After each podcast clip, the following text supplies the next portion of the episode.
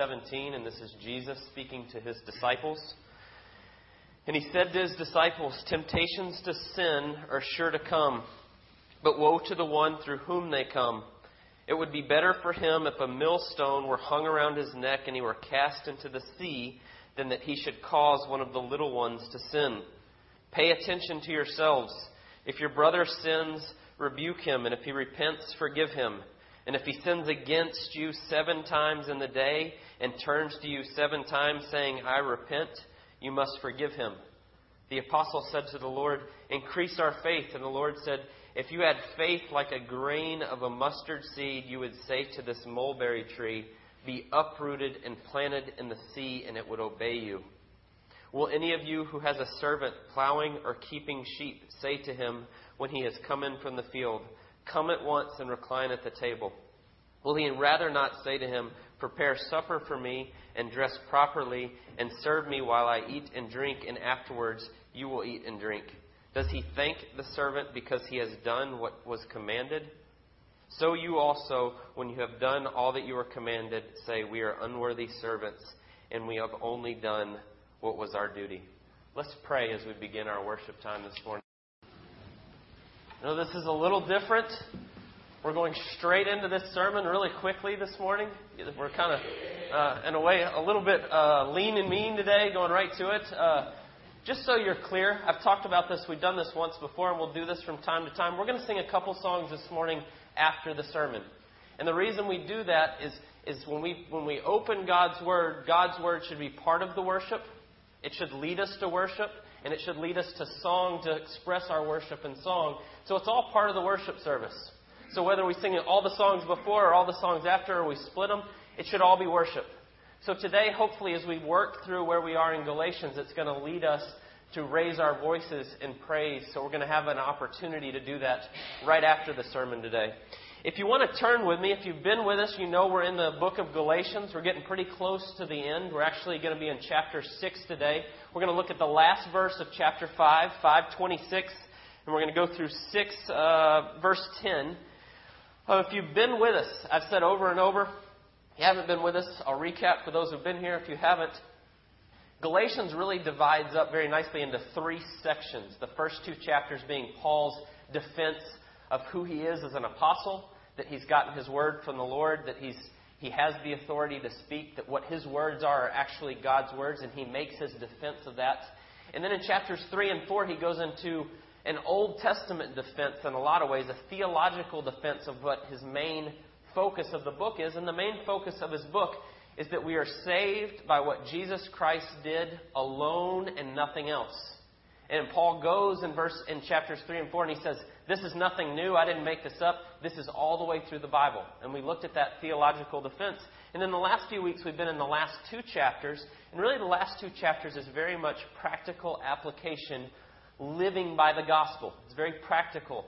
And uh, we've seen that the last couple of weeks. Just going back a few weeks, three weeks ago, we really talked about who are you putting your trust in.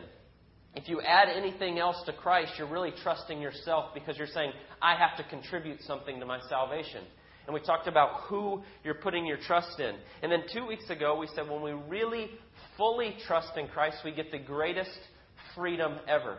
That it comes by putting your trust fully in Christ. And then last week we talked about when we become a believer, when you put your faith fully and completely in Christ, you get the Holy Spirit indwelling inside of you, but then there's a war that goes on. Because we are sinful, messed up people. We have our flesh, what Paul calls our flesh is our sin nature, and we get the Holy Spirit living inside of us, and there's a war between anything in our flesh and God's perfect Holy Spirit living inside of us. And we talked about that war that goes on and what the different sides of it are. Well, today, what we're going to do is really those last three weeks we've talked about. Today, we're looking at how we can practically help each other to do those things. How we come alongside and how we help each other. So that's what we're going to see this morning. And I recap those because this really kind of ties all of them together. It really helps bring them together. So let's read Galatians 5, verse 26 through 610, and then we'll jump into these verses. So, starting in verse 26, let us not become conceited, provoking one another, envying one another. Brothers, if anyone is caught in any transgression, you who are spiritual should restore him in a spirit of gentleness. Keep watch on yourself, lest you too be tempted. Bear one another's burdens, and so fulfill the law of Christ. For if anyone thinks he is something when he is nothing, he deceives himself. But let each one test his own work, and then his reason to boast will be in himself alone and not in his neighbor for each will have to bear his own load. Let the one who has taught the word share all good things with the one who teaches. Do not be deceived. God is not mocked. For whatever one sows, that will he also reap. For the one who sows to the flesh will from the flesh reap corruption, but the one who sows to the Spirit will from the Spirit reap eternal life. And let us not grow weary of doing good, for in due season we will reap if we do not give up. So then, as we have opportunity, let us do good to everyone, and especially to those who are of the household of faith. Let's pray, and then we're going to look at those verses. Dear Lord, we thank you for your word. We thank you that you've preserved it for us. We thank you that you inspired it. We thank you that we can trust it and that can lead and guide us in all things. We pray that today we'd be faithful to what your text, what your word says, that would be clear. I pray that your Holy Spirit would come and open our hearts and our minds to be able to understand clearly and apply it to our lives. We thank you for what you've done for us, and we pray it in Jesus' name. Amen. As we look at this today, I want us to consider three questions. That's no surprise. We usually have three questions, three things we look at. But the first part I want us to consider is what, in order to do this, in order to help each other, what do we avoid? What do we need to avoid? First, what do we need to avoid? Second, how do we help each other? And then, third, what is the outcome of each? Because if we slip into these things that we can avoid, there's a real stern warning here, and we need to at least consider that. But then we're going to end with the wonderful things that come from it when we really help each other to walk after these things. So, what should we avoid? What is to be avoided? Look at verse 26 from me. Verse 26 with me, chapter 5, 26, and I think you'll see real clearly what is to be avoided because he says right there, let us not become conceited. The first thing right there, pretty obvious that we want to avoid, is we can't help others, we can't help each other to walk along in the faith if we become so focused on ourselves. If we become so inwardly focused that we're conceited. And that's what Paul says do not become conceited. Because there's no way you can help others if you're all about me all the time. And that's what he's telling us. But what I want you to see in that verse is there's really two ways you can become conceited. You can provoke one another or you can envy one another. And I'll explain what I mean, why both of those are a way of being conceited. Because immediately it may not jump out as you as being conceited when you look at those two. But when we consider the motivations behind those things, it becomes pretty apparent. And the first way you can become conceited is when you provoke. And what provoke means, literally what it means, is to call oneself forth. Put yourself out there. Look at me. And you can think of a lot. I was trying to think of a good example, but you can think of kind of silly examples on provoking. Uh, what came to my mind was um, when your college football team plays somebody else's and you win, and then you hold it over them for the next year, and you go, "Hey, how about when we played you?" And you keep bringing it up, and you like I could do because Texas A&M beat Texas this year, so I could say that to anybody I know that went to the University of Texas. But you can say that, and you, I mean, it's a silly example, but what you're doing is you keep bringing it up because you know you have the upper hand. You're putting yourself or your team forth. Oh, how about your.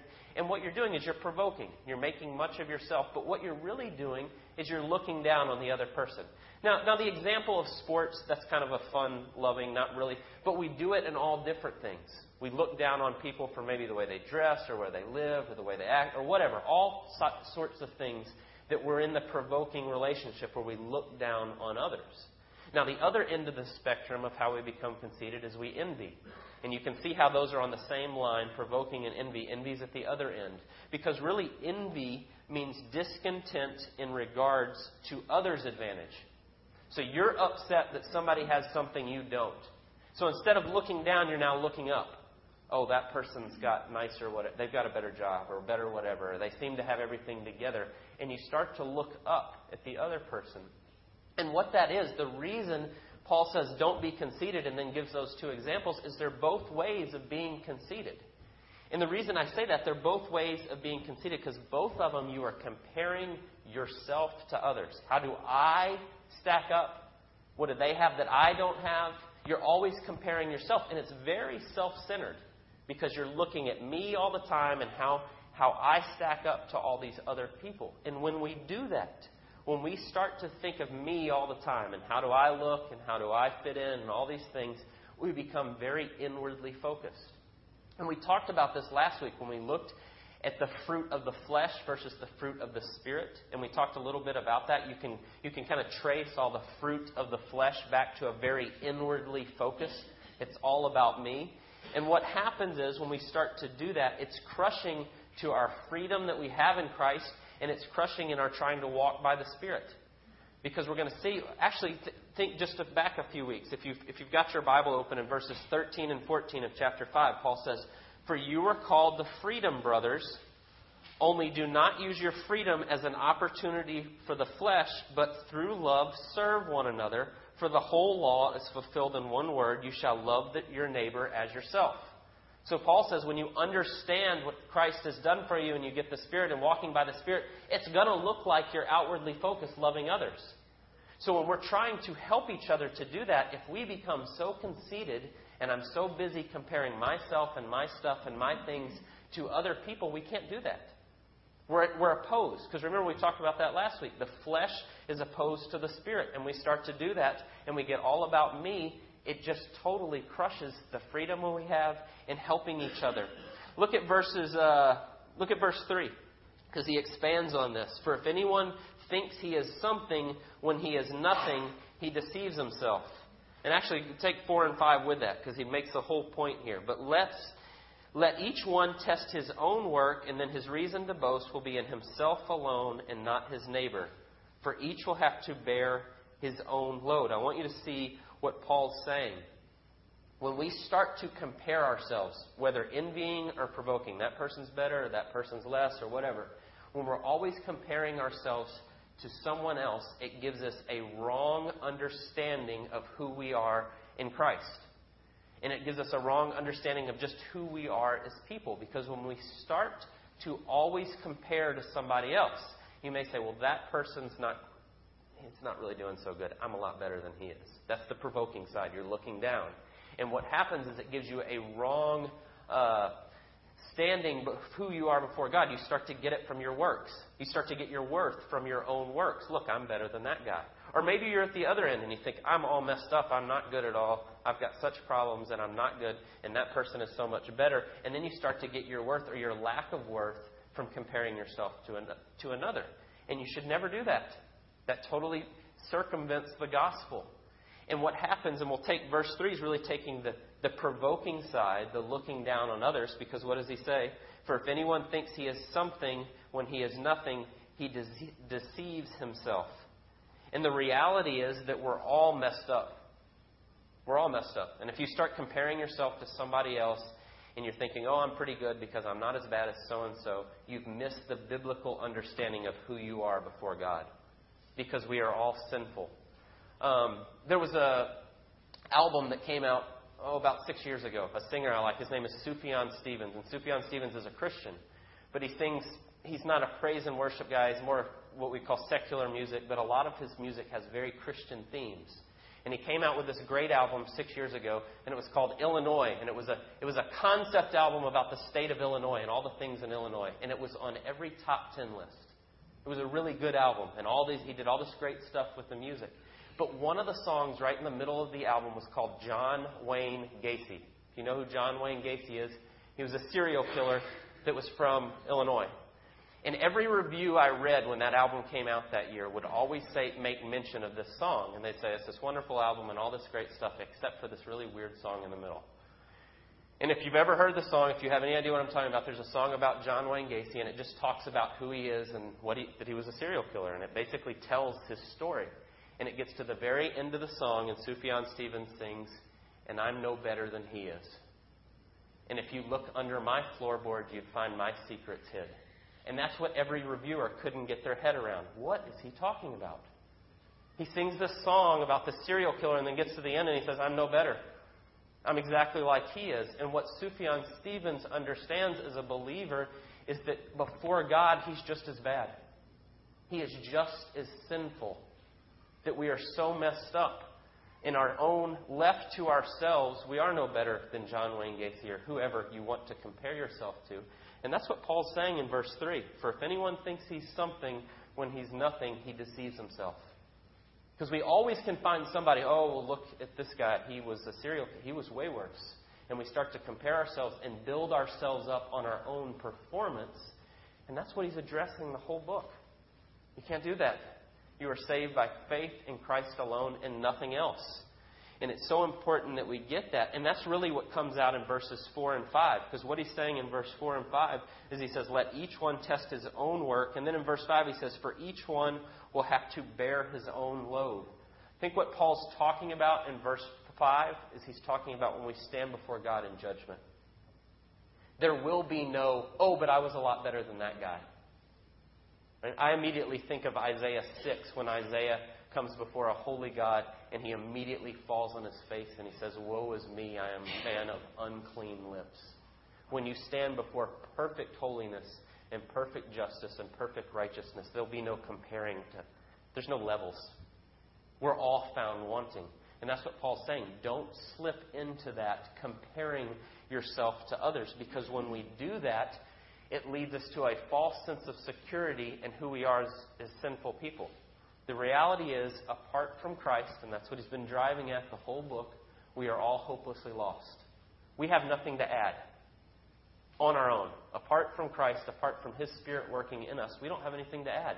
So to say work, to say faith is faith plus some stuff you do, you don't understand who you are. Essentially, that's what he's saying. You're deceiving yourself. So what we see, though, is the answer is, and Paul's been saying this all along, the answer to whether you're envy or you're provoking, the answer to both, both sides of the equation, is the gospel. I want you to think about why for just a second. If you're looking down on others, you don't understand what's happened to you in Christ. Because God came and He saved you on nothing of your own doing. He didn't choose you because you were a pretty good person. He chose you simply because He loves you, and He loved you because He loved you. And that's it. There's no, no other, that's it. And the reality is, you're saved by faith alone in Christ, and He did it all. The God of the universe had to come to earth and become a person and live the life that you couldn't live and go to the cross for you so that you can be saved. That should be radically humbling to everyone. That should completely do away with looking down on anyone. Anyone. You're saved by grace alone. So, how in the world can you turn to somebody else and go, oh, well, I'm a little better than. No. No, we're saved by grace. So that should be radically humbling to the provoking side. But the other side of it, the other reality, is the envy side. When you look up at other people, oh, they're so much better. Well, the gospel answers that too, because it answers it in that the God of the universe that came down and did all those things and died for you loved you so much to come do that for you. The one person that matters, your Creator that made everything, loves you infinitely more than you could ever know.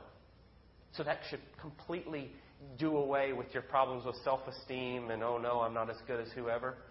The God of the universe loves you infinitely. And what that does, though, in the gospel is it gives us the perfect balance. It, puts you, it should put you right in the middle when you're really walking by the Spirit and you're seeing the gospel because on one side it's radically humbling and on the other side it's radically empowering because He loves you so much. You should be right in the middle. And what it does is it frees you to love others in the way that He loves you. And that's what we're going to get out here, and that's really how we start to help each other, and that's what we see in verses 1 and 2. Look at verses 1 and 2 with me. Brothers, if anyone is caught in any transgression, you who are spiritual should, should restore him in a spirit of gentleness. Keep watch on yourself, lest you too be tempted. Bear one another's burdens, and so fulfill the law of Christ. So that's what he's saying. When you understand that you're saved by faith alone and it's Jesus alone, it radically changes everything, and then you can go love people without worry. You don't have to worry about them looking down on you or looking up to you or whatever. We're all the same in Christ. We're all saved the exact same way, and that should completely change the way we relate to each other and how we help each other. And that's what Paul's telling us here. He tells us in verse 1 we need accountability. We need other people to step up and help us. We need people to speak into our lives. Because remember, that's what we talked about last week. We have the Holy Spirit, we're saved, we're made completely righteous in God's sight, but there's still this war that goes on between the Spirit and the flesh. We need people to step up and say, let's go to war together. You don't have to do this on your own. We're all saved the same way. So that's what he's saying in verse 1. And then in verse 2, he's telling us that we need to bear one another's burdens and so fulfill the law of Christ. And by the way, when we're looking at verses 1 and 2, when it says, You who are spiritual should restore him, it's not talking about somebody who's super spiritual or you've gotten to a certain point or you're whatever. You become a Christian, you get the Holy Spirit the second you put your faith in Christ dwelling in you. When he says, You who are spiritual, that's any believer. So you can't say, "Oh, that's not me. I'm not. I'm not quite there. I'm not super." No, it is. You have the same Holy Spirit, and we're saved the same way. And it's all who are putting their faith in Christ. But what he says, though, is we need to bear one another's burdens. And oftentimes we read that verse, and this is true. I'm not saying it's not. We read that verse and we think of someone who has a tragedy or a hardship. And it is. That is bearing one another's burdens. I talked to uh, Judy Salter uh, yesterday, and she said, I love this church and the way people have rallied and helped. And what she was saying is, you're helping bear our burden. You're coming alongside of us, and you're doing that. And this, this church does that really well. And that is very exciting to see, and it's very encouraging. But the flip side of that, and this is very hard for any church, it's very hard for all churches, because the flip side of bearing one another's burdens is not just showing up in tragedy and other things, but it's being able to come alongside of someone and speak to the sin in their life. And that is not easy. It's much harder. It's much harder to do that. Because really, when you think about what burden means, it means a weight or a trouble. There's nothing greater burden than when you are a Christian and you have the Holy Spirit living inside of you and you fall into a sin. Whatever it is in your life. And you're struggling with the sin because of that war that is very real between the Holy Spirit and your flesh is intensified. And we need one another to step up and to help and to speak openly and honestly, but to do it in grace, and love, speak truth and in grace and love. And that's what Paul's saying, really, when you look at what he's saying in verse 2, because he says, Bear one another's burdens and so fulfill the law of Christ. What is the law of Christ? Jesus came speaking perfect truth and love and he took it all the way to the end to the point of laying his own life down for others to bear our burden. And that's exactly what Paul's saying. You speak truth and love and you help one another when they're struggling or when there's areas that you see, and you're willing to step up and say so. And the reason you can is what I was just talking about because of the gospel. If somebody comes to you and says, I see this in your life and maybe this isn't quite right, you don't get all welled up and who are you to say to me? or oh i'm so messed up i can't i'll never be able no we're all the that's where the gospel completely changes it on both sides and we should be able to do that in the gospel for one another because we're all saved the same way if someone if we're really walking in the spirit and loving one another and someone comes alongside of you and points out something and wants to help you it should be out of love if they really understand the gospel you know what you've been forgiven and then you want to extend it to others so what I always say extend the grace that you have received. If you st- extend the grace that you have received, you'll never run out of grace. what we've received is infinitely greater than we can ever extend. And we need to do this. We need to have a great desire as believers to bring everything under the lordship of Jesus. Everything. Every area of our lives, we should be able to look deeply into each other's lives and speak truth in love and help each other. Last week I talked about um, that we have to go to war on our sin, that there's a war between our flesh and our spirit, and we need to go to war on our sin. And we do, and we need others to go with us. We need a group. We need to be together, unified, willing to point these things out, to put to death the things of the flesh. And you need other people. You need as many people as you can get running with you and spurring you on and helping you. And that's one of the great gifts of the church and Christian fellowship that we can do that and that we're called to do that. And that's exactly what Paul's saying here. So, what are the outcomes of this? What are the two sides? Because there's some real stern warnings here, and we see most of it in verses 6 through 10. So, we're going to start just real, real briefly with the selfish side. If we fall into that it's all me centered, what happens? Look at verses 6, uh, 6 through 8 with me. Let the one who is taught who is taught the word share all good things with the one who teaches. Do not be deceived. God is not mocked, for whatever one sows, that will he also reap. For the one who sows of his own flesh will from the flesh reap corruption, but the one who sows of the Spirit will from the Spirit reap eternal life. I want you to understand what Paul's talking about because he makes a couple of things. I'm going to tell you. Um, I started reading this and I kept going back and I thought, this is one of those subjects you get to, and either preachers really, really, really like to talk about it and they talk about it all the time, or they ignore it. It's one or the other. There's usually not. And uh, I said at the beginning, when we do Galatians and we go through a book of the Bible, one of the good things is it makes you preach on everything. You preach on the things as they come and you say what they say. Verse 6 is talking about tithing. It's talking about giving. If you look at what he says, he says, Let the one who has taught the word share all good things with the one who teaches. And it's the first time I've come across this subject in my short tenure here, and I want to be very candid and open right from the from the get-go with this. I am humbled that this church body would pay me to study God's word and then stand up here and preach it. I'm absolutely humbled by that, and I take it very seriously. But that is what Paul says here. It is good for those who listen and receive the teaching to pay so somebody can do that. So I can devote my time to doing that. And that is a wonderful, I mean, that's all I can say.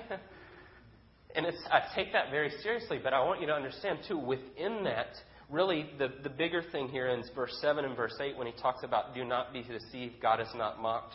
For what one sows, they will also reap. It has to do with tithing in general. He's speaking to money things.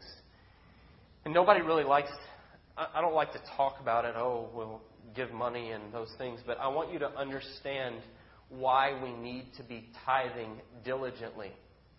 And it's not, please hear me, it is not so we can build a bigger building. It is not so we can have nicer sound system or we can do more things that look really good. That is not why we need to be tithing. We need to be tithing because we desperately want the gospel to spread to all areas of the world. That is why we are called to tithe and do it diligently and sacrificially because we want all our resources to so be used for God's name to be glorified. And there are so many times sorry, I'm not I'm not getting like my normal emotional. I'm getting angry. there are so many times when people say and they act like, oh, you give and give and give, and then you'll get so much back. I hear, I've seen those where they say, oh, if you'll just tithe and you give, God's going to give you so much more money back. And they make it all about earthly things. You'll get great wealth if you give. I'm breaking all the rules about talking with money. You will not necessarily get great wealth if you give diligently. I'm just going to tell you. God may bless you with greater wealth. He may. But He may not. And I want you to understand if your motivations are, are I should give diligently so that God will heap more stuff on me, your motivations are wrong. And He's not going to bless that. And that is not for His name's sake. That's for whatever. For your personal wealth and comfort. And, and that's not what the Bible talks about. We should want to give diligently because we want His name to be made great. My goal, my vision, I've shared this before, is that at this church, that in the near future, as soon as possible, we will be giving away more money than we're spending on ourselves. That should always be our goal. I, I can't wait for the day when 51% of our budget is going out the doors for Jesus' name to be proclaimed. That, that is what we should be after. And one of the great things to the benefit of this church, and I'm not putting us saying, oh, we're doing one of the great things that they've held to since I've been here is 10%. We always start with 10% that goes towards missions right from the beginning. And we say we're going to do that and we're not going to touch that. And that should always be the case. It should always be about going out for the name of Christ and not about our own stuff. Because what happens is when we start to make it about, oh, maybe God will give me lots of money if I tithe, or I'll give money to this church so it can be really, really beautiful and so wonderful so I can come show my friends my wonderful church and all this stuff. When we get into that thinking, really we're inwardly focused. We're becoming selfish on our motives, and that's not a good thing. That's why we need to hold to paying off our debt. and we want to pay off our building, and we want to do that so that we don't have that debt, so we can give more away, so we can do more for Christ. You follow that? We're, we're not asking, I'm not standing, that's why I want to make, be so clear because we're not talking about money because, oh no, we want to do, we want to, you know, whatever. Put a new coffee machine that makes espressos and the, you know, that's not what we're after. And I want us to be so clear on that point because what Paul says, look at what he says in verse 7. If that's our motives, God is not mocked. For whatever one sows, that will he also reap. If that's our motivations, inwardly focused things, God will not be mocked. There's no hiding your motivations from God. He knows exactly why you're doing what you're doing. And that's why we always want it to be about His name going out. And that's very serious because look at what He says right after that in verse 8 For the one who sows of his own flesh will from his flesh reap corruption. And that word corruption really means a downward spiral.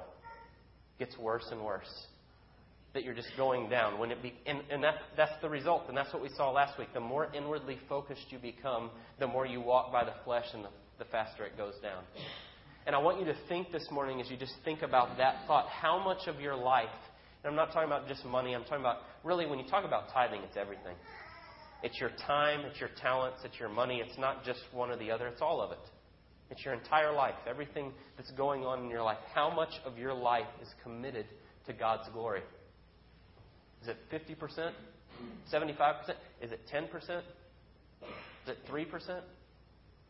Where would, if you really looked at your motivations of what you're doing each day, how much of that is committed to God's glory? Because the reality is, and I have to say this because it's here, the reality is if it's zero, if you can't point to anything in your life, that takes us back to verse 21 last week that says, I warned you, as I warned you before, that those who do such things will not inherit the kingdom of God. You are not saved by your works. I'm going to say this over and over. That doesn't mean you have to have a certain number of works to be saved. It just simply means that when your heart is changed, your life will look like it. When you understand what Christ has done for you, it would bear it out in your life. So that's a very serious warning, but I don't want to end on the downer. that's, that's the downside if we get caught up in the, the inwardly focused. But let's look at verse, the end of verse 8 through 10 because that's the, the good side when we really spur one another on. But the one who sows to the Spirit will from the Spirit reap eternal life. And let us not grow weary of doing good, for in due season we will reap if we do not give up. So then, as we have opportunity, let us do good to everyone, and especially to those who are of the household of faith. We hold one another accountable, and we start to become outwardly focused, and we start to do good, and it starts to take off, and suddenly you realize, I don't care about my money. I don't care about getting earthly things right now because the rewards that God uh, promises to us are so much greater. He says you will reap eternal rewards. You will reap so much more than you ever can imagine if we start to become outwardly focused and live and love that way. When you give generously, you will be rich. It just may not be the way the world clarifies rich, or the way we define it as rich. You will be rich beyond you can imagine. And that's what we talked about before when Jesus says, I've come that my joy may be in you and your joy may be full. When we start to care more about His name than anything else, your joy will be full because you'll start to walk in line with the Spirit. Jesus said, When the Spirit comes, He will glorify me. Jesus says that about the Holy Spirit. When he talks about that at the end of John, he says, He will come and He will glorify me, and we will start to do that with the way we live our lives. And yes, we'll get eternal rewards. And you may even be blessed with monetary, monetarily in this life. But when you really start to understand this, you're blessed monetarily, and you say, Now what can I do for His name? It's not, Oh, I can sit back now and just, Oh, this is so great. It's now what can I do? I hope, my hope and my prayer as we work through Galatians is that we become so obsessed with God's love for us and what He's done for us that it gets into every area of our lives, every bit of it. And we say, what other ways can I make His name great? What other resources do I have at my disposal, whether it's money or time or your talents or your abilities? What can I use to make His name great? To point more people to Jesus and what He's done for us. Let's pray. Dear Lord, we thank you for your word. I pray that we would be a people that is struck at our very hearts for how much you've done for us, that it would radically change us to the point that we want to use every part of our lives to run after you, that we do so holding one another accountable, that, we, that we've developed such a hatred for sin that we're willing to help each other, to point it out, to hold one another accountable. But I pray that we also would just see all that we have for what it is, and that's a gift from you. That we'd be willing to use everything at our disposal to make your name known to the nations. We thank you for what you've done for us, and we pray it in Jesus' name. Amen.